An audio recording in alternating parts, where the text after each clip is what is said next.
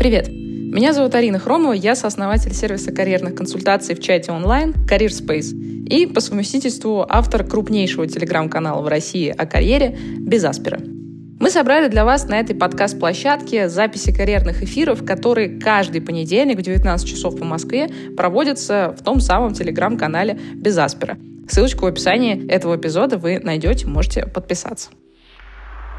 Каждый карьерный эфир — это ответы на вопросы про работу и карьеру от наших подписчиков. Чтобы я ответила, кстати, на ваш вопрос, заполните короткую форму в описании этого эпизода, и, возможно, уже в следующем эфире вы услышите на него ответ. Кстати, если у вас есть не просто вопрос, но настоящая карьерная задача, которую вы хотите решить, например, найти работу за границей, понять, как развиваться дальше в своей профессии, как перейти в другую профессию, из чего начать, очень частый вопрос, между прочим. Да или просто вы хотите составить классное резюме или научиться писать сопроводительные письма. Приходите к нам в нашу карьерную поддержку от Career Space, мы со всеми этими вопросами и многими другими вам поможем. Кстати, целый месяц карьерной поддержки будет стоить 7990 рублей по специальному промокоду «Подкаст». А для сравнения, один час карьерного консультанта в среднем по Москве стоит от 5 до 10 тысяч рублей. А здесь с вами будет работать команда экспертов на протяжении целого месяца. В общем, все ссылочки на все вы найдете в описании эпизода. А теперь погнали к вопросам. Так, вопрос первый от Владислава. Добрый день. Вопрос такой. Два месяца назад устроился в большую четверку на младшего финаналитика на собеседование. На собеседование отдельно выделили, э, что ищут человека не на три месяца или полгода, а тут мне приходит очень вкусный э, офер на зарплату в три раза. Я теперь не могу определиться, стоит ли увольняться, как подойти к боссу, что говорить, как не оказаться мудилой. Потрясающий вопрос. Эм, давайте еще раз сначала. Значит, на собеседовании они отдельно выделили, что ищут человека а, не на три месяца или полгода. Замечательный момент, прекрасный. Отлично понимаю этого работодателя, прекрасного. А, когда мы нанимаем людей себе в компанию, вот ты как работодатель меньше всего в этой жизни хочешь, чтобы к тебе человек пришел и отработал у тебя три или шесть месяцев. Знаете почему? Потому что ты вкладываешь в него невероятное количество вообще как бы, ну, усилий, вот. А, и, ну, как бы потом меньше всего тебе в этой жизни хочется, чтобы твои усилия пропали даром. Поэтому я прекрасно понимаю, а, да, о чем а, там, может предупреждать заранее работодатель, потому что у меня таких историй в жизни, как у самого работодателя, было очень много. Вот. А, поэтому, ну, как бы, если он вас об этом предупреждал, вот, и у вас сейчас такая ситуация, и вы уйдете, то ну, простите, никак, кроме как мудила, и вы все равно выглядеть не будете. То есть с этим надо будет смириться.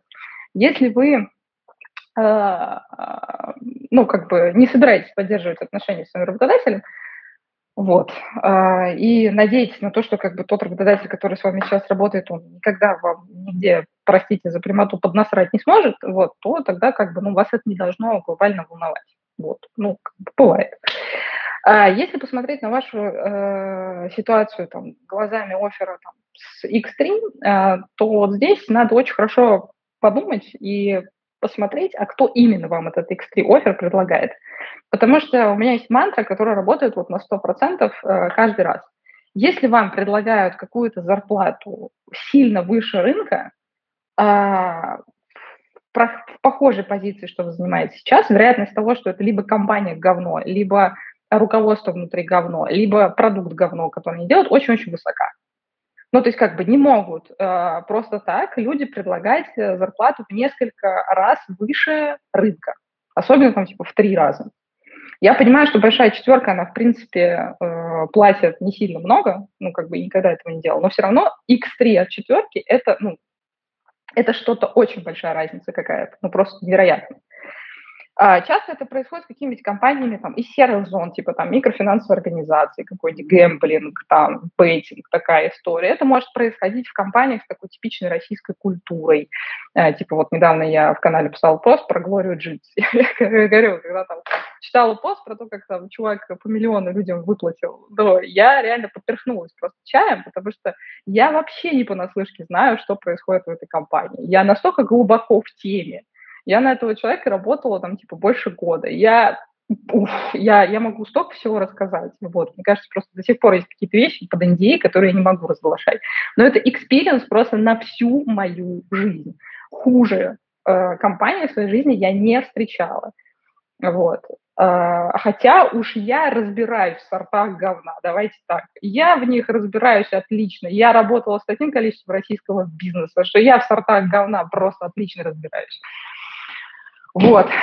А, поэтому очень хорошо вы понимаете, в какую компанию вы идете и какая компания вам предлагает X3. Потому что побег за деньгами, даже с большой четверки, откуда сбежать вообще не грех.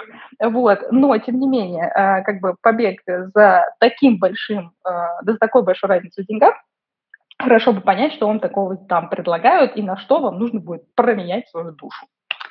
Вот. А насчет того, что как бы, ну, не оказаться мудилой, ну, простите, вы все равно им окажетесь, потому что если вам говорили прямым текстом, что, чувак, мы не ищем человека на 3-6 месяцев, то в глазах работодателя вы все равно будете мудаком. Тут ничего не поделаешь. Следующий вопрос от Олеси. Алина, здравствуйте, спасибо вам и вашей команде uh, Career Space. Вы реальные чейнджмейкеры российского рынка труда. Скажите, пожалуйста, какие в настоящее время перспективы стратегического консалтинга в России? Учусь на третьем курсе вышки, хотел бы попробовать пойти на стажировку по этому направлению в одной из компаний, например, Яков партнеры, B1, КЭП и так далее. Спасибо. Ну, какие перспективы? Был российский стратегический консалтинг под эгидой международного с красивыми названиями. Красивое название ушло, а бизнес российского консалтинга осталось, потому что, я надеюсь, ни для кого не секрет, что российское подразделение McKinsey всегда работало и работает с газухой, а также с нефтью, металлами и прочими замечательными компаниями, которые зарабатывают огромное количество денег и кормят огромное количество людей, в том числе консультантов, которые сидят на этих жирных проектах. Поэтому глобально как бы вывеска сменилась, да, а наполнение-то осталось. Если вы не хотите как бы связывать э, свою, э, там, точнее наоборот, если вы хотите глубоко связать свою жизнь там, с российским рынком и рассматриваете вариант развития своей карьеры здесь, то вообще все прекрасно. Идите в Яков и партнеры, вообще идите там в любую консалтинговую компанию, которая здесь есть в России, и все у вас будет замечательно, будете строить свою карьеру так же, как строили. Ну да, наверное, Э, не будет такого количества оплачиваемых э, таксишек, э, как это было, когда был Макинзи. Наверное, на, на обедах немножко поскупятся. Не знаю, там, корпоративная культура рано или поздно отъедет, потому что когда ты не взаимодействуешь с headquarters и не отчитываешься перед ним, российский менеджмент очень быстро начинает превращать компанию в typical Russian company да, как раз-таки в те сорта говна, о котором я рассказывала буквально в предыдущем ответе на вопрос. Поэтому, ну, зависит от вашей стратегии карьерной. Так-то ничего, ничего такого. То есть, если вы собираетесь э, работать в России, почему нет? Все замечательно. Все как было, так и осталось. Все самые жирные проекты, которые были в России, никуда не делись, потому что была, есть, остается нефтянка, металлургия и прочие замечательные э, смежные с ними отрасли. Так, э, следующий вопрос – от Дарьи. Добрый день. Хотела бы узнать ваше мнение по вопросу, как понять уровень зарплаты в Европе в другой компании такую же позицию, с тем же функционалом, как сейчас на текущем месте в Москве в международной компании. Как пересчитать свою зарплату корректно? Э, не нашла информацию на сайтах Indeed и даже на схожей позиции, это как узкая сфера. Вакансий вилки тоже нет, спросить напрямую HR не решаюсь, волнуюсь, что могу на собеседовании сильно проиграть в деньгах ну, всегда есть как бы, ну, несколько вариантов, чего надо делать. Ну, первое, смотрите не на Глаздоре и в Indeed не вакансию, которую вы ищете конкретно в этой компании, конкретно в этой позиции, а сделайте срез рынка. Ресерч не делается так, что вы заходите на Glassdoor или Indeed и ищете ну, исключительно позицию в текущей компании, в текущей позиции, э, в текущем названием роли ну, ну, найдите какие-то похожие роли. Ну, какая бы узкая у вас ни была специализация, все равно какие-то роли близкие вы к этому найдете. Ну, переназовите их, там, по функционалу посмотрите, поищите, какие-то могут быть варианты, ну, как бы что-то у вас должно быть. На э, международном рынке э, research работает отлично, потому что данных до хрена. Это на российском рынке research практически не работает, и поэтому в какой-то момент мы в Career Space стали, стали проставлять ко всем вакансиям зарплатные вилки на основе нашего а, алгоритма. Вот. Э, другое дело, что, кажется, мы только постоянно люлей от компании за это получаем, вот, потому что особых благодарностей от э, соискателей я за это не вижу, хотя мы единственные, кто это делает регулярно, и делает это на протяжении нескольких лет. Но на зарубежном рынке это, ну, как бы стандартный research-инструмент. Идете, смотрите, читаете, что есть. Причем Glassdoor Indeed – это не единственные э, сайты, где можно посмотреть зарплаты. Есть salary.com, в конце концов, можно зайти еще туда, посмотреть что-то как. Можно просто Гуглом воспользоваться, и через Google поиск отлично ищутся э, там, зарплаты на схожие на ваше место позиции. Вы можете спросить у HR э, не конкретную зарплату, вы можете спросить випку. У HR всегда есть бюджет на позицию, понимаете? То есть у человека, который э, ищет другого человека, у него всегда есть бюджет, он за этот бюджет не выпрыгнет. Другое дело, что как бы э, вам могут этот бюджет не назвать, да, и будут ожидать цифру от вас. Но как бы никто не даст вам блок за то, что вы спросите не конкретную зарплату, а вилку от этого. Вот, это как бы второй момент. А третий момент, ну, идите самым простым путем. То есть если вы сейчас ищете работу, а если это там, допустим, работа первая а, ваша в Европе, да, и вы там переезжаете, релацируетесь, я просто не знаю вашей ситуации до конца, ничего не могу сказать по этому поводу. Посчитайте все ваши расходы, посчитайте, какое комфортное количество денег вам нужно на проживание с едой, с развлечениями, с квартирой, еще с чем-то. Ну, посчитайте, прибавьте к этому налоги, а, не знаю, там, сделайте к этому еще плюс какое-то количество процентов, э, там, плюс 5, плюс 7 для комфортного существования, если вы где-то обсчитались.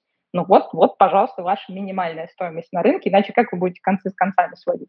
После того, как вы первый раз э, э зайдете на зарубежный рынок труда, вы уже что-то начнете понимать, вы уже будете понимать примерные вилки, туда-сюда, пятое, десятое, и сможете как-то ну, в следующий раз уже лавировать более а, уверенно. То есть если предыдущие два варианта для вас не сработают, вот хотя бы оттолкнитесь от третьего, потому что вам на эту зарплату жить. И в отличие от замечательного российского рынка, где все у нас прыгают просто по 6-9 месяцев в поисках лучшей жизни, вот, э, ну, как бы иногда не так, иногда бывает по-другому, но глобально просто я вот тоже, опять же, читаю вопрос, например, к сегодняшнему эфиру, думаю, да ё-моё, типа, ну, come on, вы по 6 месяцев в компании поработали, ну, может, стоит посмотреть еще вообще, как внутри-то все работает, нет? Ну, типа, прежде чем куда-то рыпаться, при всем уважении, вот, а на международном рынке вы приходите работать в компанию, и вы работаете там минимум несколько лет, потому что нет такой как бы херни, как, что люди прыгают просто из одного блин, в другое, ничего толком не сделали на одном месте, уже попрыгали в другое место, потом в третье, потом в пятое, потом в десятое. Ну, как бы вы так попрыгаете два раза, и все. И, и дальше вы работу нормально не найдете никогда. Вот. Плюс к этому нет практики, например, опять же, как в России, что вам там каждый год повышают зарплату, например, в нормальных компаниях на 15-20%. Такого тоже нет. Вы приезжаете в Великобританию, вы устраиваетесь на работе. Вы ближайшие три года работаете вот ровно за то, что у вас прописано в офере. И еще платите налогов 45% сверху. Вот. А, потому что, конечно, везде же все говорят про гроз, как бы никто про это не говорит. Такие вот пирожные. Поэтому один раз закрепитесь на международном рынке, а потом можно будет поговорить ну, о каких дальнейших переходах и вашей там, здравой оценки на рынке. А, следующий вопрос от Ольги. Арина, здравствуйте. Работаю полтора года проект менеджером в крупном банке. Хотела бы перейти внутри банка на роль продукта. Скажите, пожалуйста, как можно сделать такой переход? Мне кажется, 10 раз я уже отвечала на этот вопрос. Понимаете, вот я в своей жизни повидала говнопродуктов э, ну, несколько сотен, наверное, повидала. И большинство этих говнопродуктов, они вырастали из профессий, которые абсолютно не связаны с тем, чтобы зарабатывать деньги. Задача продукта нормально в любой корпорации – зарабатывать бабло. Потому что продукт – это человек, который напрямую влияет на деньги корпорации. Проект, при всем моем уважении к проекту, никак нахрен на бабки не влияет внутри компании. Давайте поставим жирную точку в этом замечательном предложении. Если вы хотите работать нормальными продуктами, нормально расти по корпоративной лестнице. Запомните одно золотое правило. Идете в продуктовую аналитику, батрачите там три года, понимаете, как бабки в корпорации зарабатываются, и после этого делаете внутренний ротейт. Все. Хотите быть продуктами, идете в продуктовые аналитики. Хотите быть говно-продуктами, растете из чего-то другого. Я просто реально заколебалась отвечать на этот вопрос. Я отвечала на него раз 15 за то время, что я веду эти эфиры при всем уважении, товарищи, как бы, ну, слушающие эфир, давайте, ну, хотя бы иногда уважать друг друга, как бы, и задавать вопросы, которых вы еще не задавали. Я сказала, что у нас сегодня будет веселый эфир, поэтому вот получаем. Следующий вопрос от э, Анастасии. Арина, добрый день. Спасибо вам всей команде за эфир, полезную информацию, качественные мемы. Спасибо, стараемся. Работаю в страховой компании бизнес-аналитиком больше двух лет. Недавно, шесть месяцев назад, перешла в IT-департамент э, в качестве системного аналитика. Планирую дальше развиваться как фуллстек аналитик, что бы это ни значило. Все супер, задачи интересные, команда отличная, помогает развиваться в новом направлении, не чувствую острую нехватку финансовой составляющей. Были договоренности о повышении зарплат с апреля этого года, но в компании поменялось руководство, принят курс на сокращение расходов, все прошлые договоренности выбросили, а сотрудников, которые что-то не устраивают, задачи, должности или уровня ЗП, вежливо просят на выход. А так, прекрасная маркиза, все хорошо, все хорошо у нас вообще в принципе в компаниях. Вот. А на ближайшие полгода в команде запланирован проект, в котором смогу хорошо прокачать скиллы в системном анализе, но из-за низкой для меня оплаты труда энтузиазм в работе приходится прям насильно себя вытягивать. Параллельно откликаюсь на интересные для меня вакансии на джоббордах. Уже прошло несколько собеседований. Очевидно, что моя нынешняя зарплата не в рынке. Как понять, что сейчас для себя выбрать? Классный опыт, который хорошо дополнит резюме, но, серьезным, но с серьезным компромиссом части оплаты. А, или ЗП выше, но, вероятно, с большими сложностями в период адаптации на новом месте за нехватки некоторого опыта в системной аналитике. Заранее спасибо за ответ. Ну, первое, что надо понимать, это вообще нафига вам системная аналитика. То есть если вы, как говорите, вы хотите быть full stack аналитиком, то вам здесь очень большого блока не хватает, который называется продуктовая аналитика. Потому что в среде аналитиков, опять же, таких прям вот трушных, системная аналитика – это вообще не аналитика. Ну, то есть это что угодно в этой жизни, но это не аналитика. Если вам окей с развитием в этом направлении, если вам нравится системная аналитика, если вы отдаете себе отчет в том, что это не генерящая деньги функция, и вы очень быстро упретесь в потолок, то все замечательно, мы идем с вами верным путем. И в таком случае вы можете прямо сейчас переходить на большие деньги а, в другое место, в другую компанию, вам придется адаптироваться на любом месте. Главное, чтобы та компания, в которую вы переходили, не столкнулась ровно с теми же проблемами, с которыми, как я понимаю, сталкивается ваша текущая. Потому что на российском рынке в последние полгода, год-полтора я типа, ну, вообще не могу ничего предугадать. Ну, то есть вроде все с компанией хорошо, хорошо, хорошо, хорошо, бац, она закрывается. Или типа бац, она урезает там огромное количество всего. Вот. А, поэтому, э, ну, как бы, если в вашей текущей компании все нехорошо, очень бы хорошо узнать, насколько нехорошо все в той компании, в которую вы собираетесь переходить. Вот, потому что трава-то она везде зеленее иногда, а потом, когда ты к этому детальнее подходишь, ты думаешь, господи, в какое же говно-то я пришел. Вот. Поэтому первое, что надо сделать, вне зависимости от вашего карьерного выбора, надо очень хорошо собрать референсы с той компании, в которой вы собираетесь. Второе – собрать референсы про продукт, на котором вы будете работать. Потому что если вы придете в продукт, который некуда развивать, который, ну, типа, максимально уже свою долю рынка занял, там, в принципе, нечем заниматься, да, вы будете сидеть на большой зарплате, и дальше, после этой зарплаты, вы свой опыт никому никуда не продадите. Это то, о чем говорит там Ярослав – муж мой и сооснователь Career Space, да, вот у него постоянно он говорит в своем канале, а, связанный с продуктовой аналитикой, вы можете прийти на огромные деньги, но если вы потом не знаете, как продать этот опыт, ну, значит, этот опыт абсолютно бесполезен. Вот, опыт, не знаю, в необъективных продуктах, опыт в продуктах, которые дошли уже до своего потолка, там уже просто нечего делать. Вот, Поэтому, первое, решите, что для вас аналитика, и хотите ли вы всю жизнь заниматься системной аналитикой, почему вы можете не захотеть, я уже объяснила. Второе, а, подумайте, хотите ли вы работать с деньгами компании, то есть, ну, ближе там в продуктовой аналитике куда-нибудь, и, и, соответственно, иметь возможность зарабатывать больше денег, принося больше денег продукту, в котором вы работаете, потому что в системной бизнес-аналитике это нереально, таких практик нет. Третье. Соберите все референсы о той компании, в которую вы собираетесь переходить, и после этого принимайте решение. Референсы о компании, референсы о продукте, с которым вы будете работать, это очень важно, и референсы о команде, в которой вы будете находиться. Потому что, ну, как бы при прочих равных, ваша текущая компания, которая вроде как там наладан дышит, да, э, может оказаться более интересным вариантом, э, нежели э, переход не просто там со сложной адаптацией, а просто в мертвый какой-то продукт или подпродукт. Вот. Это то, на что бы я обращала внимание. Следующий вопрос от Лизы. Насколько опыт маркетинговых проектах, например, система лояльности крупной российской FMCG-компании, может быть приводит к релокации в Европу? Ну, если вы в CRM работали с какими-нибудь международными программами, если у вас были какие-то международные проекты, А, если вы умеете если, если вы умеете общаться не только с российской аудиторией, но еще с какой-то международной, если у вас английский C1, при таком раскладе можно. В целом, как бы FMCG, наверное, это одна из немногих сфер, особенно если это, а, вы написали, что это российская FMCG. Тогда все сложнее, потому что с международными FMCG как раз-таки возможностей намного больше. А, какой-то кейс, который там был даже на Россию в контексте международной компании, еще как-то можно преподнести. А если вы работали в чисто российской FMCG-компании, то преподнести это будет крайне сложно. Это во-первых. Во-вторых, CRM в FMCG – это, мягко говоря, не самый сильный инструмент. То есть CRM, да, как и любой инструмент вообще внутри, внутри компании, есть то, что напрямую влияет на деньги сильно, а есть то, что как бы, ну, есть и есть. Вот типа CRM в FMCG – это точно не драйвер роста. Вот, как бы, ну, это стандартный маркетинговый инструмент, окей, но это не драйвер роста.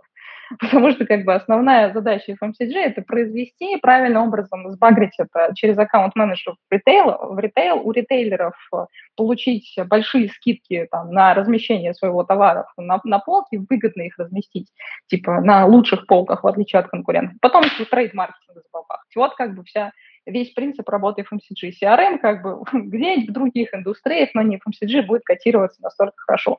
Поэтому я думаю, что с релокацией здесь будет, мягко говоря, все сложно. Особенно потому, что мы говорим не про международные FMCG, а про российские. И все российское FMCG, которое я знаю, я, к сожалению, ничего хорошего там, ни про корпоративную культуру, ни про корпоративные практики российского FMCG сказать не могу. Много с ними работали, хорошего мало. Следующий вопрос от Александра. Привет, спасибо, что делишься своим опытом, это очень круто, прям восхищаюсь тобой. Спасибо. Я работаю в сфере HR более 10 лет. Если конкретнее, я успел получить хороший опыт в подборе, оценке, обучении, мотивации персонала. Часто совмещал несколько направлений. Был опыт работы в коммерческих компаниях и в госухах. Сейчас ситуация следующая. Чувствую, что будто бы перегорел и выть хочется от того, когда вижу, как бизнес обходится с людьми. Не всегда руководство адекватно ведет себя. Появляются мысли о смене сферы, подскажи, что лучше делать в этой ситуации. А, но для начала выяснить, почему бизнес себя обходится так с людьми. Вот.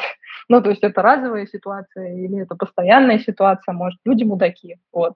Э, такое тоже бывает. Ну, как бы не всегда, но такое тоже бывает. А бывает бизнес вынужден так обсадиться с людьми, потому что государство, в юрисдикции которого этот бизнес находится, оно делает все для того, ну, что у тебя просто не остается выбора, да, кроме как, например, увольнять людей одним днем, что, собственно, в 2022 году происходило повально. Если как бы здесь нет никакого оправдания бизнесу, и это исключительно какое-то самодурство менеджмента, тогда надо понять, а, ну, как бы, а, чего хочется-то дальше? Ты говоришь, ну, там, появляются мысли о смене сферы. Сфера – это обычно отрасль. Ну, как бы можно сменить отрасль, можно сменить э, компанию. А, то есть можно сделать кросс-индустриальный переход, а можно просто поменять компанию в этой же сфере. Я не знаю, в какой именно сфере ты работаешь, и я не знаю, какую именно позицию ты сейчас занимаешь, поэтому мне сложно сказать. Некоторые позиции, они более кросс-индустриальные, некоторые позиции, они менее кросс-индустриальные. Вот. Хотя в целом HR – это достаточно кросс-индустриальная а, направление, вот, и здесь, ну, особых каких-то проблем, например, как я там могу встретить где-нибудь, не знаю, у финансистов э, или у юристов, э, таких здесь историй нет, да, здесь, здесь все достаточно, ну, сильно проще, я бы так сказала. Но, тем не менее, без какой-то специфики я сказать не могу, то есть, ну, да, если настолько в текущей компании все надоело, и ты прям вообще ну, понимаешь, что у тебя там нет никаких э, зон развития внутри, а, плюс тебя там добивает корпоративная культура или еще что-то, ну, да, можно подумать о смене. Главное, чтобы ну, как бы не попасть в компанию, которая будет хуже, чем текущая. Вот. Потому что, опять же, я не знаю, где ты работаешь, я не знаю, что это за компания, и я достаточно часто вижу ситуации в последнее время, когда люди как будто бы немножко успокоились, вот, и, э, ну, начинают, как это сказать, э, правильным образом донести мысль, начинают думать, что все наладилось, вот, и что в компанию, в которую они перейдут, все будет хорошо.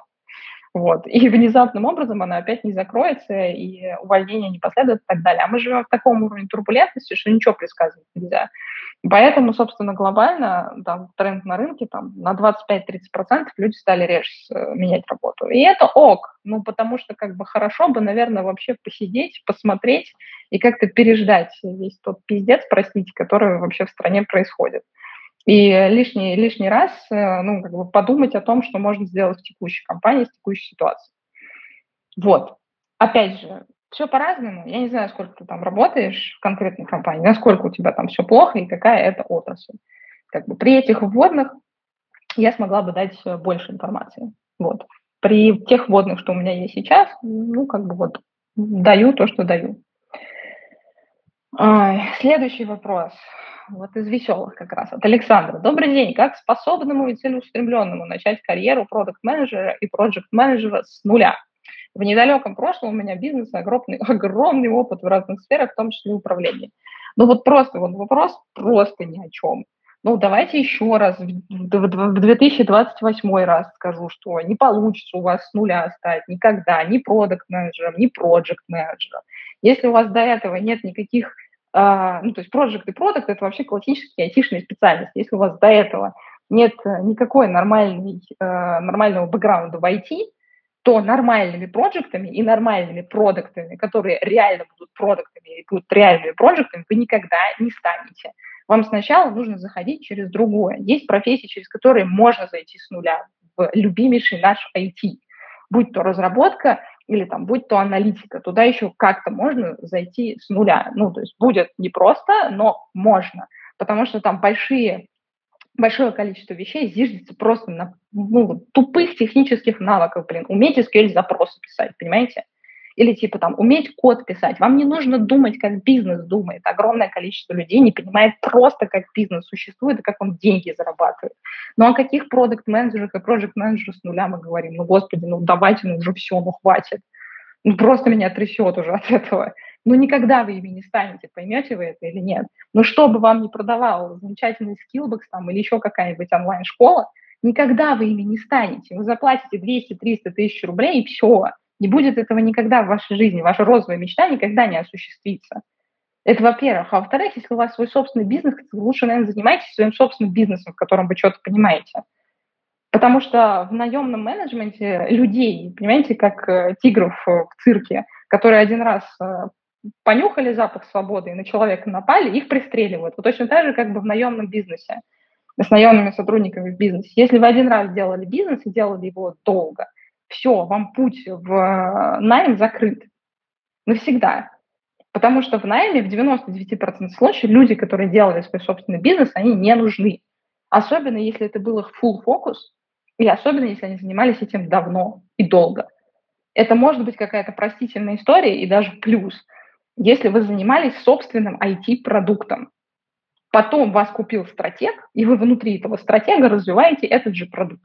Еще это может быть история хорошая, когда у продукт-менеджера есть какой-то свой пэт-проект, который он э, параллельно своей корпоративной карьере развивает. Тогда это тоже может быть плюс. Если вы хренову тучу лет делали свой бизнес, как вы говорите, в разных суперсферах, интересно, что это за сферы какие, вот, и в том числе в управлении. В управлении чем? людьми, проектами, процессами. Что это, что это за термин такое управление? Что это вообще? Господи, не пишите такого в резюме, пожалуйста, никогда. Вы никогда работу не найдете. Чего вы, чем вы управляли, блин? Вот. Еще и слово способному и целеустремленному, блин, с большой буквы. Отлично. Я поняла, что у вас с настроем боевым все замечательно. Но как бы, как вам это поможет? Продукт менеджмент, project менеджмент с нуля зайти? Я вообще не понимаю. Хотите хоть как-то войти, затесаться, идите либо в разработку, либо в аналитику. 3-4 года там пробатратите, что-то про эту индустрию поймете, и тогда у вас появится хоть какая-то возможность после понимания того, как этот бизнес внутри работает, пойти продуктом, а, прожектом, чем вы там еще хотите. Внутри корпорации сделать какую-то ротацию. Господи, как можно было наплатить такое говно на российском рынке, что вот, ну, реально люди верят в то, что можно заплатить 300 тысяч рублей – и за пару месяцев из них сделают продуктов. Ну, ребята, ну, ну, блин, ну нет волшебной таблетки, вы это понимаете? Никогда ее не будет. Просто никогда. Никогда вы не найдете работу после трехмесячных курсов по продукт-менеджменту. Все. Ну, блин, нам по сколько там? По 25, 35, 40 лет. Ну, давайте как-то здраво будем вообще с жизнью-то обращаться. Господи боже. Следующий вопрос от Валентина. Работаю проект-менеджером, совмещенно с бизнес-аналитиком. Работа выматывает так, что нет сил искать новую. Есть ли смысл уволиться, чтобы в активном режиме искать новую? Заодно высвободится время на обучение недостающим хардам. Подушка на полгода-год есть. Ну, слушайте, если действительно погода, ой, погода, господи, работа вас э, выматывает так, что вы вообще ничего делать больше не можете, то какие у вас еще варианты? То есть, если вы хотите искать новую работу, вам придется уйти из текущей. Если все настолько плохо, что вы вообще никак не можете искать работу, а, находясь на текущем месте. В большинстве случаев, что я видела, это не так. Ну, то есть, как бы всегда можно найти какой-то вариант для поиска работы, совмещаю с текущей. Но если вы понимаете, что вообще нет, то да, окей. Что здесь надо понимать заранее? Первое. Э, люди, которые выходят с финансовой подушкой э, на рынок, они, ну, причем с нормальной подушкой финансовой, они очень часто переоценивают свои возможности.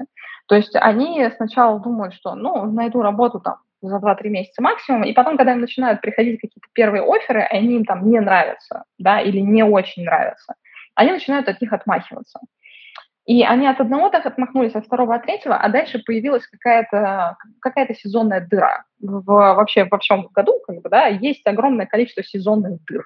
Мы живем с вами от праздников до праздников. Вот у нас в майские дыра, у нас потом огромное количество дыр летом, когда вообще никто не работает, там август огромная дыра, потом что-то сентябрь, октябрь, ноябрь кто-то работает, потом декабрь опять все, мы ждем январских, у нас опять огромная дыра, и потом типа там люди где-то начинают что-то делать и работать, дай бог, к началу марта ну, там, к концу февраля. И, соответственно, если вы, например, ну, как бы отмахиваетесь от каких-то офферов в начале, вы тогда, ну, прослеживаете, да, динамику, что может сложиться такая ситуация, что к моменту, когда вы уже такие, я все, я готов выходить, я отдохнул, все хорошо, офферов просто, может быть, уже, ну, как бы, их не будет пачками сыпаться, и вы начнете переживать. А когда вы начинаете переживать, вы начинаете очень плохо искать работу, потому что вы начинаете соглашаться на вещи, которые в здравом уме и трезвой памяти вы бы никогда не согласились. А работодатель, у него просто, ну, э, потрясающая чуйка на отчаяние. То есть от кандидата, отчаявшегося, его видно просто за полверсты. И вас либо будут по деньгам отжимать жестко, вот, либо вообще не будут нанимать, потому что, ну, как я же говорю, на Руси есть такое правило, джоб-сикера мы не нанимаем. То есть человека, которому очень нужна работа, его, скорее всего, никогда не наймут. Вот, а, потому что, ну, не гоже, потому что, знаете, что-то с кандидатом не так, раз ему так сильно нужна работа. Поэтому в целом, как бы, ну, в той ситуации, которую вы описываете, как бы, ну, ок, а, просто имейте вот эти вот факторы в виду потому что многие их недооценивают, особенно сезонность, и особенно вот этот момент, что у вас сегодня может быть очень много офферов, а в ближайшие полгода их может не быть вообще. Такое тоже бывает.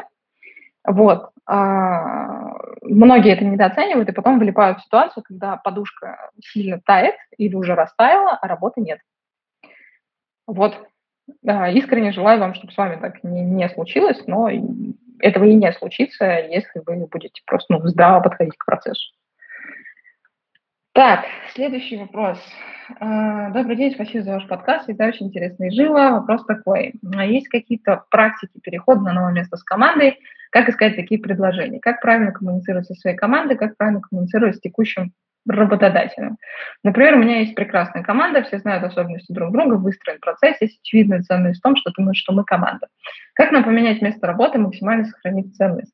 Понимаешь, что, к сожалению, мы не живем во времена крепостного права, и всех забрать с собой не получится. ну да.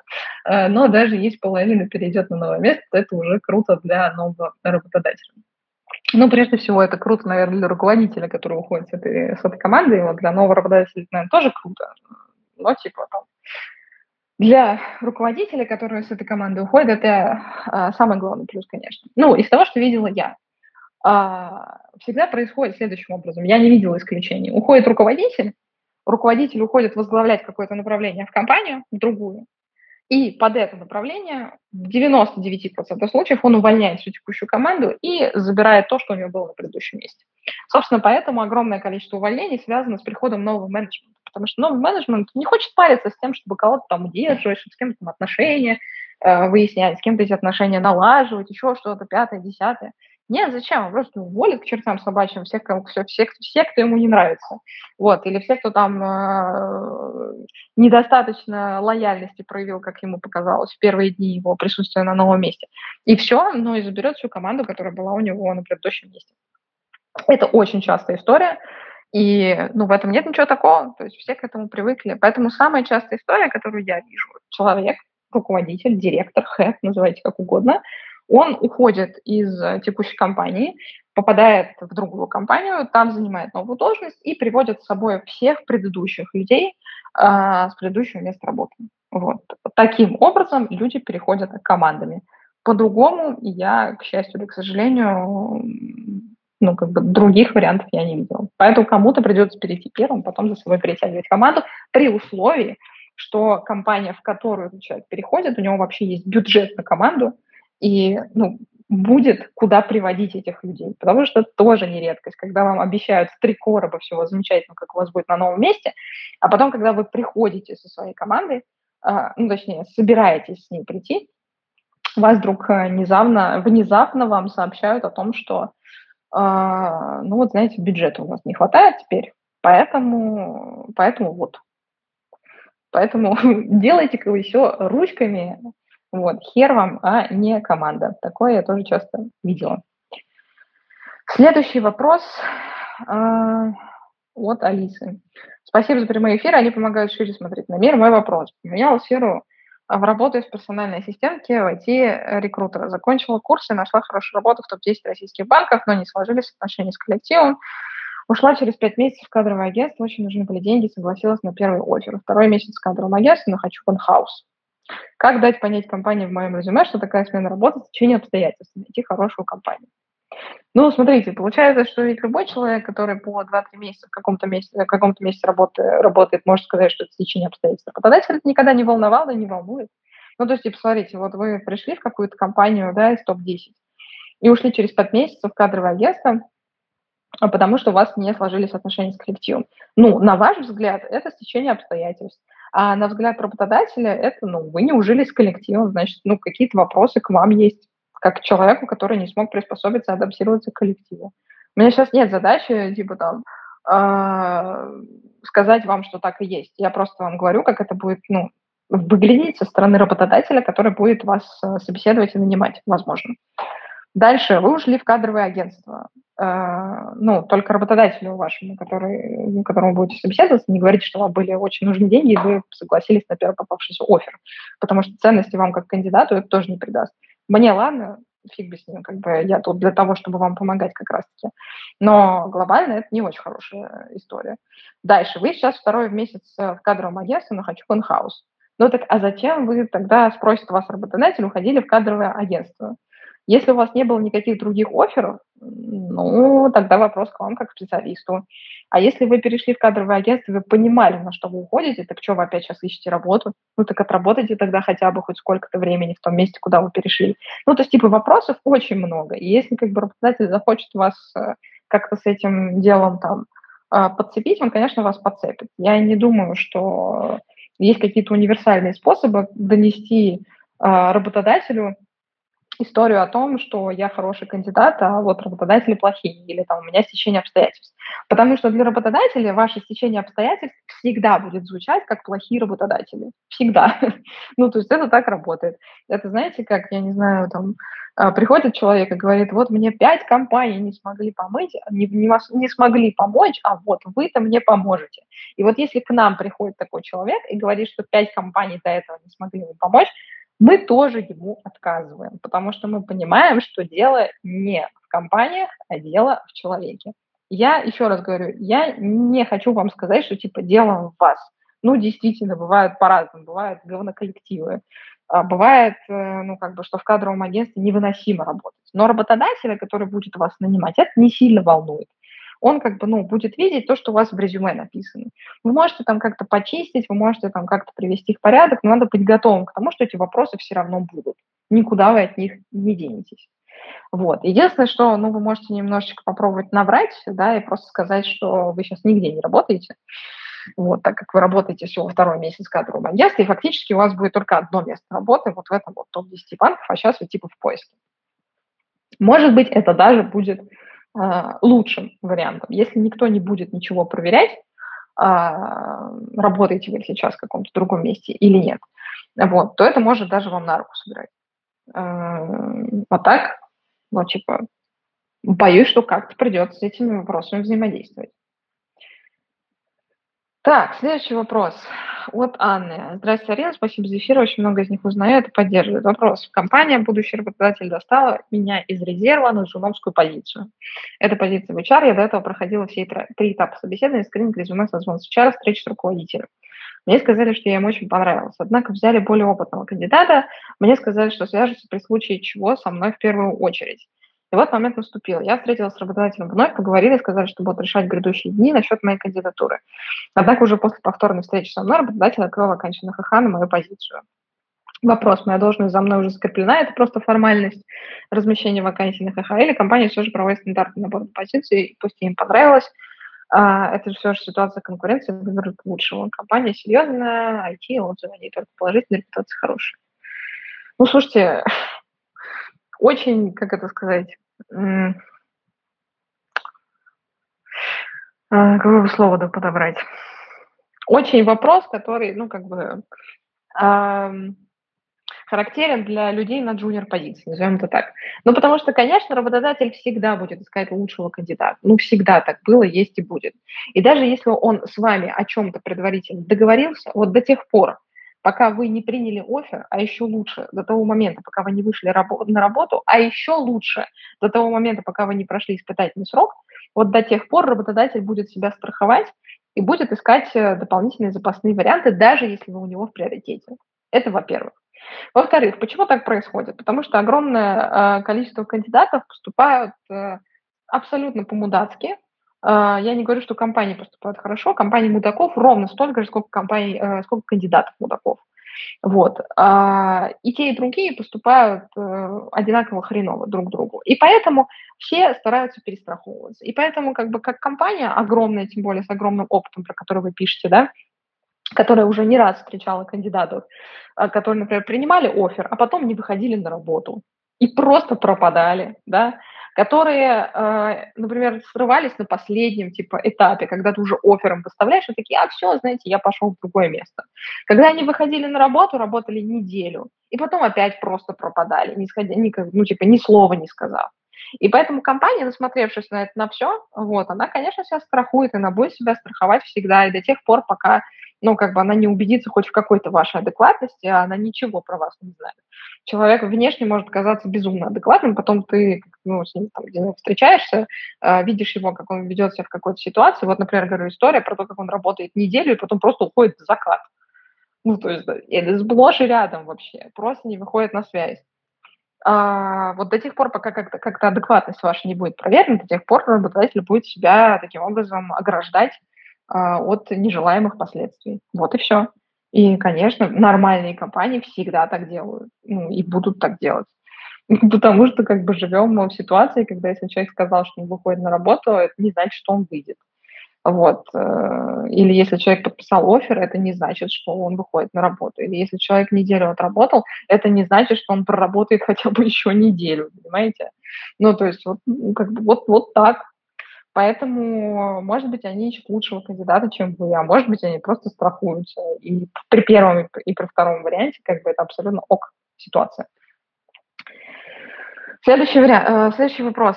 Э, Арина Career Space, спасибо за то, что вы делаете, вы очень крутые. Хочу поделиться своей историей, извиняюсь, что сумбурно.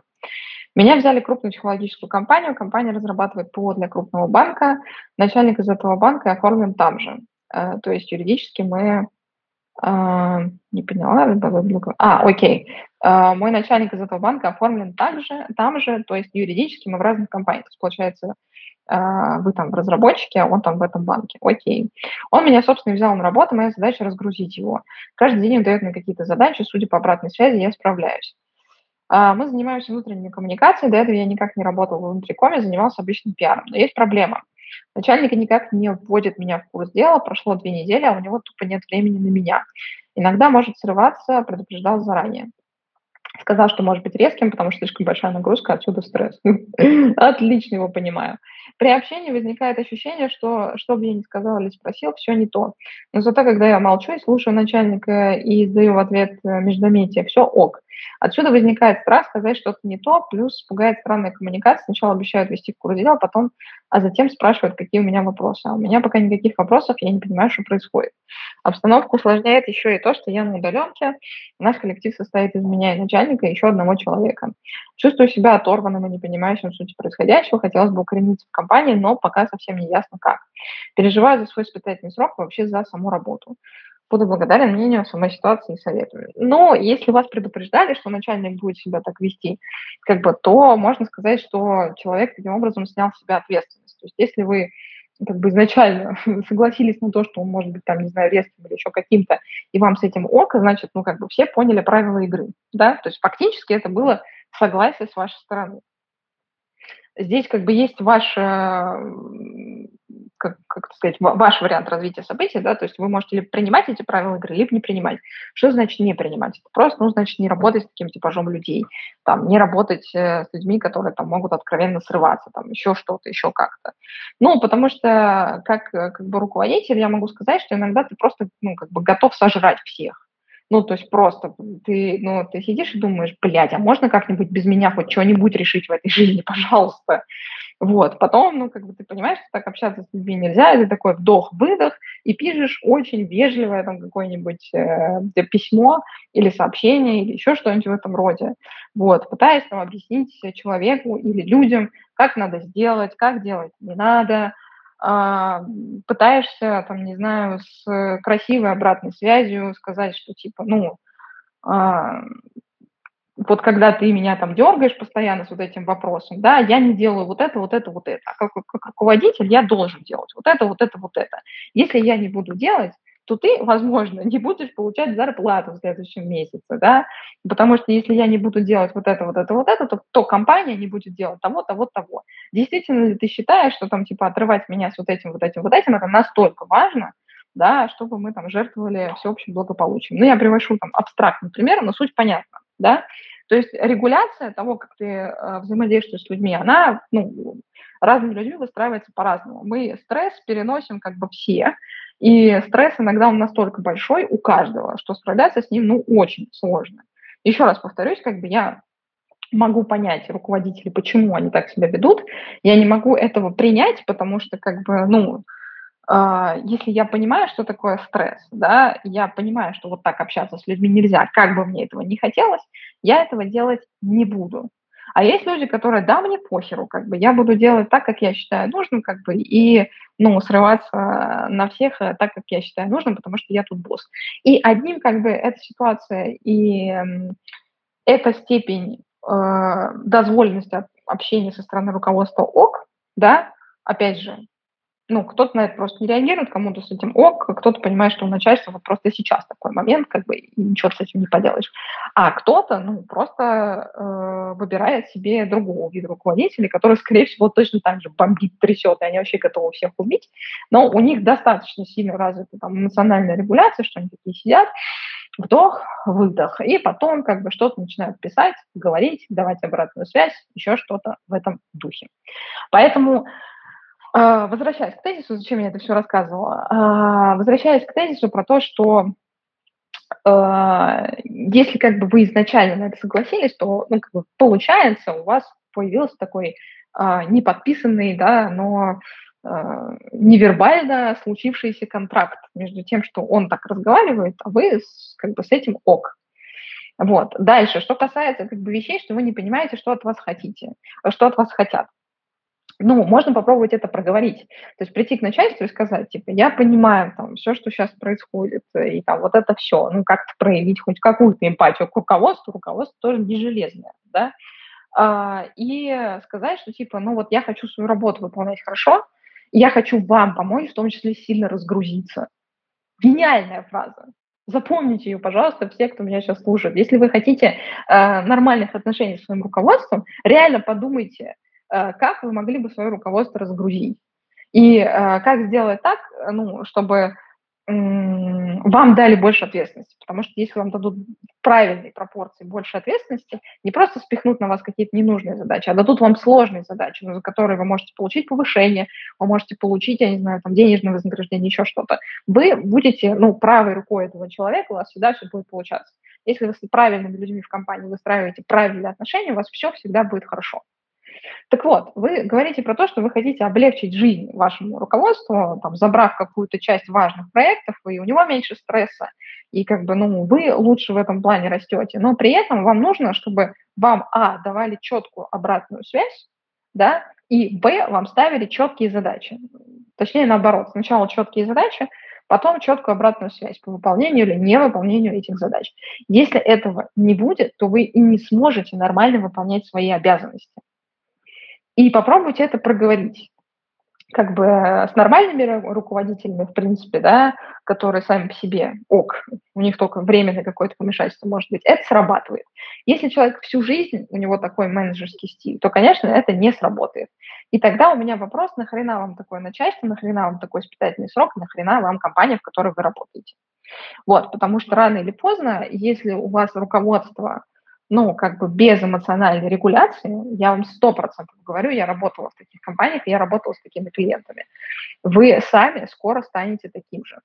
То есть это в том числе задача руководства. Как бы сложно, блин, не было, иногда вздернуться хочется. Ты должен э, уметь себя эмоционально регулировать. Иди грушу побей, я не знаю, там, иди в теннис поиграй, иди там еще что-то поделай но типа там со своей командой ты должен быть эмоционально отрегулирован. Вот. Если этого не происходит, вы будете перенимать этот паттерн, и потом из вас же будет такой же хреновый а, руководитель, как из человека, с которым вы сейчас общаетесь. Вы будете, вы будете перенимать эти практики, эти, это хреновые практики, их перенимать не надо. Вот. Так, следующий вопрос. Эм, о, потрясающий вопрос еще одно из темы, вот типа, пожалуйста, никогда не задавайте таких вопросов или хотя бы перечитывайте перед тем, как вы их задаете. Но это просто приветствую. Вот просто письма никогда так не пишите. Никогда не начинайте, пожалуйста, писать никакому человеку приветствую. Это хуже, чем доброго времени суток. Это просто трэш. Еще работаю тендерным специалистом, но хочу работать из дома. Чувствуете, да, вот это вот уже начало? Нормальное. Несмотря на цифровизацию, вакансии все для работы из офиса. Почему так? Почему же люди, блин, работающие в тендерной документации, если напрашивается у меня риторический вопрос, должны ходить в офис? Может быть, потому что тендер – это охренеть какая конфиденциальная государственная информация, у тебя не могут лежать бумажки по тендерам дома. Может быть, поэтому работодатель устал от дистанционки, как долго будет сохраняться тренд на работу из офиса? Какой процент дистанционки сейчас? Не говорю про, про, про программистов, с ними понятно. Ну, дорогая, уважаемая Олеся, ну давайте с вами немножечко порассуждаем головой. Но если вы работаете тендерным специалистом, еще раз, тендер, тендер проводится только вообще как бы с государственными какими-то участниками, да, с э, компаниями, в которых есть либо там какая-то, не знаю, закупочная сложная история, либо это вообще гасуха, либо это еще что-то. Вы понимаете уровень как бы серьезности происходящего? Люди у нас за тандера в России э, за решетку присаживаются. И вы мне такая, а почему же у нас нет дистанционки? Ну, вы не, не находите как бы никакого парадокса в этом вопросе, нет? Вы, наверное, умный человек, я уверена в этом. Вы долгое время работаете в том, что, что вы как бы называете э, там тендерами. Ну, какая бы там ни была цифровизация, вы понимаете, ну, как бы нельзя такие документы дома держать, они должны в офисе быть. У вас наверняка как бы нет половины, там, не знаю, вещей, которые, на которые должны проставляться печати. Это очень, типа, ну, важная часть работы. Она всегда будет производиться из офиса, всегда. Это, понимаете, если работники Центробанка будут работать дома на каком-нибудь незащищенном, блин, компе с VPN, бесплатным. Как вам такая ситуация? Будет вам такая ситуация нравиться? Или, я не знаю, работники какого-нибудь банка, э, которые за ваши деньги отвечают. Хрен с ним Центробанк. Ну, давайте немножечко порассуждаем. Я призываю вас немножечко как бы к выстраиванию логических цепочек. Ну, это же просто потрясающе. Как вы думаете, почему тендерные специалисты работают в офисе, а не на удаленке? И почему мы с вами не говорим про программистов? Я вам больше скажу, дорогая Олеся, как программисты тоже есть определенного уровня, которые только в офисе обязаны присутствовать. Например, если это программисты, которые пробуют что-нибудь связанное с системой безопасности. Иначе бы у нас не происходило ситуации в России, когда пачками обратно заставляют возвращать людей, которые на удаленке куда-то там улетели а, в Турцию, там, не знаю, в Сербию, еще куда-нибудь поработать. Говорит, не, не, товарищ, все, давай возвращайся. Потому что ты, блин, из другой страны работаешь над очень сложными вещами, ну, как бы над безопасностью там компании. Ты не можешь это делать из, э, из удаленки. Давай-ка ты в офис придешь, ты за это деньги получаешь. Прежде чем задавать вопрос, давайте немножечко подумаем о том, насколько как бы вещь, которую вы занимаетесь, может быть в принципе перенесла на удаленку. Почему у нас до сих пор на удаленке, я не знаю, тракторы не собираются? Ну, понимаете уровень абсурда? Вот я обещала сегодня с дорогой публикой а, поделиться как бы уровнем вот вопросов, которые мне прилетают. Еще раз повторюсь, я обычно просто их не зачитываю. Просто вот э, берегу ваши нервы и свои иногда. Но каждый раз, каждый эфир, каждую неделю мне прилетают такие вопросы, на которые я читаю, думаю, ну серьезно? Ну, типа там, а человеку, не знаю, 40 лет, типа там, ну, 45, 35, 30. Ну, то есть взрослый человек, который вроде как должен понимать немножко, как мир устроен. Ну, как бы я сегодня немножко познакомила вас со, со своей вселенной, в которой я живу. То есть это вот моя перманентная история. Мне типа там каждую неделю каждый день в Телеграм, в LinkedIn, вот сюда вопросник, типа, прилетает такое количество тупых вопросов, что я иногда начинаю максимально разочаровываться в человечестве. Я не понимаю, как в принципе могут задаваться такие вопросы. Ну, типа, мы же не в детском саду, да, мы даже там не в начальной школе, мы с вами взрослые люди. Давайте, прежде чем будем задавать друг другу вопросы, особенно когда вы хотите, чтобы я потратила время на, на ответ на ваш вопрос, мы немножечко будем включать, как бы, ну, логические цепочки. Ну, мне кажется, я немногого прошу э, для 58-го эфира, который я провожу в Телеграме. Двигаемся дальше. Следующий вопрос от Георгия. Добрый день, Арина и команда, спасибо за вашу работу. Работаю во втором эшелоне управленческого консалтинга в Европе. Специализируюсь на автомобилестроительной отрасли. Есть ли смысл переходить в первый эшелон консалтинга McKinsey в Казахстане, если там особо нет проектов в этой отрасли? Цель – стать директором по стратегии трансформации в течение пяти лет, желательно в автоиндустрии. Ну, я думаю, что вы сами ответили на свой вопрос, Георгий, потому что смысл переходить в компанию в стране, которой нет в отрасли, которую вы развиваете, хотели бы развиваться, его нет. То есть есть смысл переезжать в страну, туда, где есть отрасль, в которой вы хотите развиваться. Условно. Было бы очень странно хотеть развиваться в инвестбанкинге в России, да? Очень странно бы хотелось. Это, это абсолютно не значит, что, опять же, я из раза в раз не отвечаю на этот вопрос, мне из раза в раз прилетают вопросы, а как расти в инвестбанкинге в России? Ребят, никак, потому что инвестбанкинга в России его нет. Понимаете, отрасль умерла в 2008 году, все. Потом от нее остались какие-то просто какие-то крохи невозможные, а, и это мы теперь именуем инвестбанкингом. ВТБ-капитал какой-нибудь. 80% а, инвестирование у нас в России инвестбанкинга – это, блин, кредитование крупного бизнеса. Вот такой инвестиционный банкинг.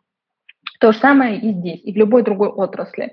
Ну, то есть, как бы, если вы хотите развиваться в чем-то, и вы очень конкретно понимаете, что это, то, безусловно, ехать в страну, где этой отрасли нет, и вы понимаете, что ее нет, нет никакого смысла. То есть здесь не будет ответа такого же, типа, да нет, что вы, ничего страшного, там, казахи что-нибудь придумают с автомобилями, и к тому моменту, когда вы туда переедете, там будет э, все прекрасно с автомобильной отраслью. Ну, конечно, нет. Ну, то есть, э, если у вас есть очень четкое понимание того, куда вы, в какой отрасли вы хотите развиваться, то хорошо бы, вы же консультант, да, вы очень хорошо работаете с ресерчами, я уверена в этом, хорошо бы посмотреть, э, какие страны у нас являются лидерами по производству там, автомобилей да, и в какие страны у вас реально есть возможность релокации. Я сейчас с вами этот research проводить не буду, вот, эм, я, как бы, у меня домашней работы такой не было, я думаю, надо много времени и сил на это потратить, вот, но я бы начала с этого. Если вы четко понимаете, что вы это хотите, то, конечно, какой смысл? Никакого. Ну, просто переходить в McKinsey, потому что это McKinsey в Казахстане, При всем уважении к Казахстану, я, например, знаю, что огромное количество людей, которые э, переходили в Макинзи Казахстан, на самом деле работали не в Макинзи Казахстан. Они э, потом из этого казахского офиса перебирались э, в страны там типа Арабских Эмиратов, там, вот эта вот вся история. То есть казахский хаб, он просто был хабом, который первое время зарплаты платил. Я так понимаю, что сейчас там есть какой-то офис, я так понимаю, что есть какие-то люди, но мне не до конца понятно, конечно, что там можно вообще консультировать, кроме Казмуна и газа, вот, и казахских железнодорожных дорог. Все, больше ну, вообще не понимаю, что там, что там можно делать в консалтинге. Соответственно, уж с автомобильной отраслью, если вы сами говорите, там, ну, типа, нечего там делать, то, конечно, не надо туда идти. Надо отстраиваться в своей карьере от того, чего хочется по жизни. Вот, а не просто потому, что Макинзи в Казахстане есть. Так, давайте еще, наверное, а, один какой-нибудь вопрос, последний, и будем закругляться. Так. Вопрос от Наташи. Привет, Арина. Большое спасибо за то, что вы с командой делаете, за возможность задать вопрос. Работаю в международном стартапе, сейчас у компании сложный период. Я уже просто вопрос шестой, наверное, сегодня читаю про компанию, у которой сложный период. Ужас. Поэтому за прошедшие недели одним днем без объяснения причин уволили много людей, в том числе половину нашего отдела. Многие уходят сами, меня самому, саму недавно повысили, это ощущается как пиру во время чумы. Ну, возможно, и скорее всего, вы просто важный человек в компании. А, без как бы, какой-либо иронии и сарказма, часто такое бывает. Именно в период турбулентности. Каждый день боюсь, что и меня попросят уйти, а летом быстро найти новую работу я не смогу. Хочу поработать в этой компании еще хотя бы три месяца, а в сентябре искать что-то постабильнее. Посоветуйте, пожалуйста, в каких условиях, как работать в условиях такой турбулентности, чтобы обезопасить себя от сокращения. Наташа, у меня нет ответа на этот вопрос. Вообще нету. Ну, типа, вы спрашиваете, как работать в условиях турбулентности у человека, который э, изо всех сил продолжает развивать бизнес в России, когда там происходит все то, что происходит, и вы это видите, типа, ну, собственными глазами. Ну, типа, у меня нет волшебной таблетки от того, как работать в условиях турбулентности. Никто не знает, как работать в условиях турбулентности. Каждый выживает, как он может. Ну, типа, нет, э, нет замечательной какой-то постилки, которая такая, оп, и все стабильно. Ну, нет. Как бы вам может повести, и вы можете проработать в этой компании до сентября. Вам может не повести, и вы можете не проработать в этой компании до сентября. А, вы можете вообще ничего не делать, от вас ничего может не зависеть, что-нибудь бахнет в течение, там, не знаю, ближайших трех месяцев, а, к чему вы вообще не имеете никакого отношения и, ну, с вами что-то произойдет, в смысле, там, сокращение или еще что-то. А может ничего не произойти, и ничего с вами не будет. И в сентябре будет хорошо компания себя чувствовать, и в октябре, и в ноябре, и в декабре, и вообще все устаканится. Понимаете? Ну, то есть невозможно, невозможно сказать, как можно предсказать что-то в условиях там, турбулентности. Если бы вы работали в компании, которая, несмотря на все происходящее, вообще чувствовала бы себя все еще неплохо, платила бы стабильно там зарплаты и не увольняла бы людей пачками, да, то, о чем вы пишете, я бы вам как бы советовала бы молиться на эту компанию, ну, как бы, и все. И как бы резких движений никуда не делать, потому что э, не лучшее время для резких движений. И вот я еще раз повторю, что статистика только подтверждает. Но, к сожалению, у меня нет ответа на вопрос, как работать в условиях такой турбулентности, кроме как, ну, как-то, как-то надо продолжать работать, потому что, ну, обезопасить себя, кроме как какой-то финансовой подушкой безопасности, а, невозможно, никак. Ну, опять же, есть вещи, на которые мы с вами, к сожалению, никак повлиять не можем типа курс евро, курс доллара, не знаю, там, поход э, военного оркестра, назовем это так, на столицу, да, там, э, международная агрессия э, и прочее, и пятое, и десятое, и двадцать пятое, и еще что-то, что может произойти, и ты уже такой, ну, ну давай еще что-нибудь придумаем, ну чего же останавливаться-то? Поэтому, если вы приняли для себя решение там до сентября, подождать. В целом оно звучит ну, как бы достаточно разумно, потому что лето, в принципе, низкий сезон поиска. Вот, если осенью мы с вами переживем эту очень спокойно, и осенью ничего не произойдет, то, скорее всего, осень это не заэффектит. Но может произойти все, что угодно, а, и осенью может случиться ситуация, как случилось весной 2022 года, когда замер весь найм. Такое тоже может быть. Ну, то есть и, и осенью потом 2022 опять то же самое все случилось.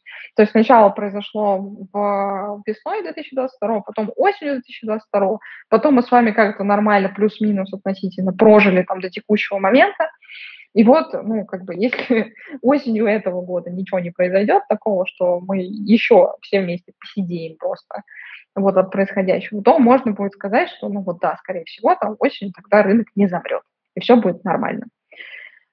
Вот. Но в целом что-то предугадать, сказать, все точно будет классно, все будет как обычно. Ну, кажется, так можно было делать до 2022 года или там даже до 2020, там, до пандемии. Сейчас это сделать вообще невозможно. Будем просто надеяться, что никаких потрясений осенью нас не ждет, э, хотя бы таких сильных потрясений, которые мы уже с вами все пережили. Вот.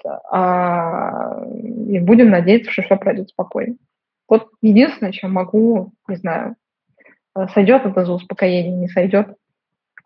Просто, просто как-то пытаться хоть на месяц планировать свою жизнь.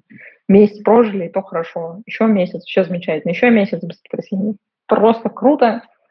Вообще так держать.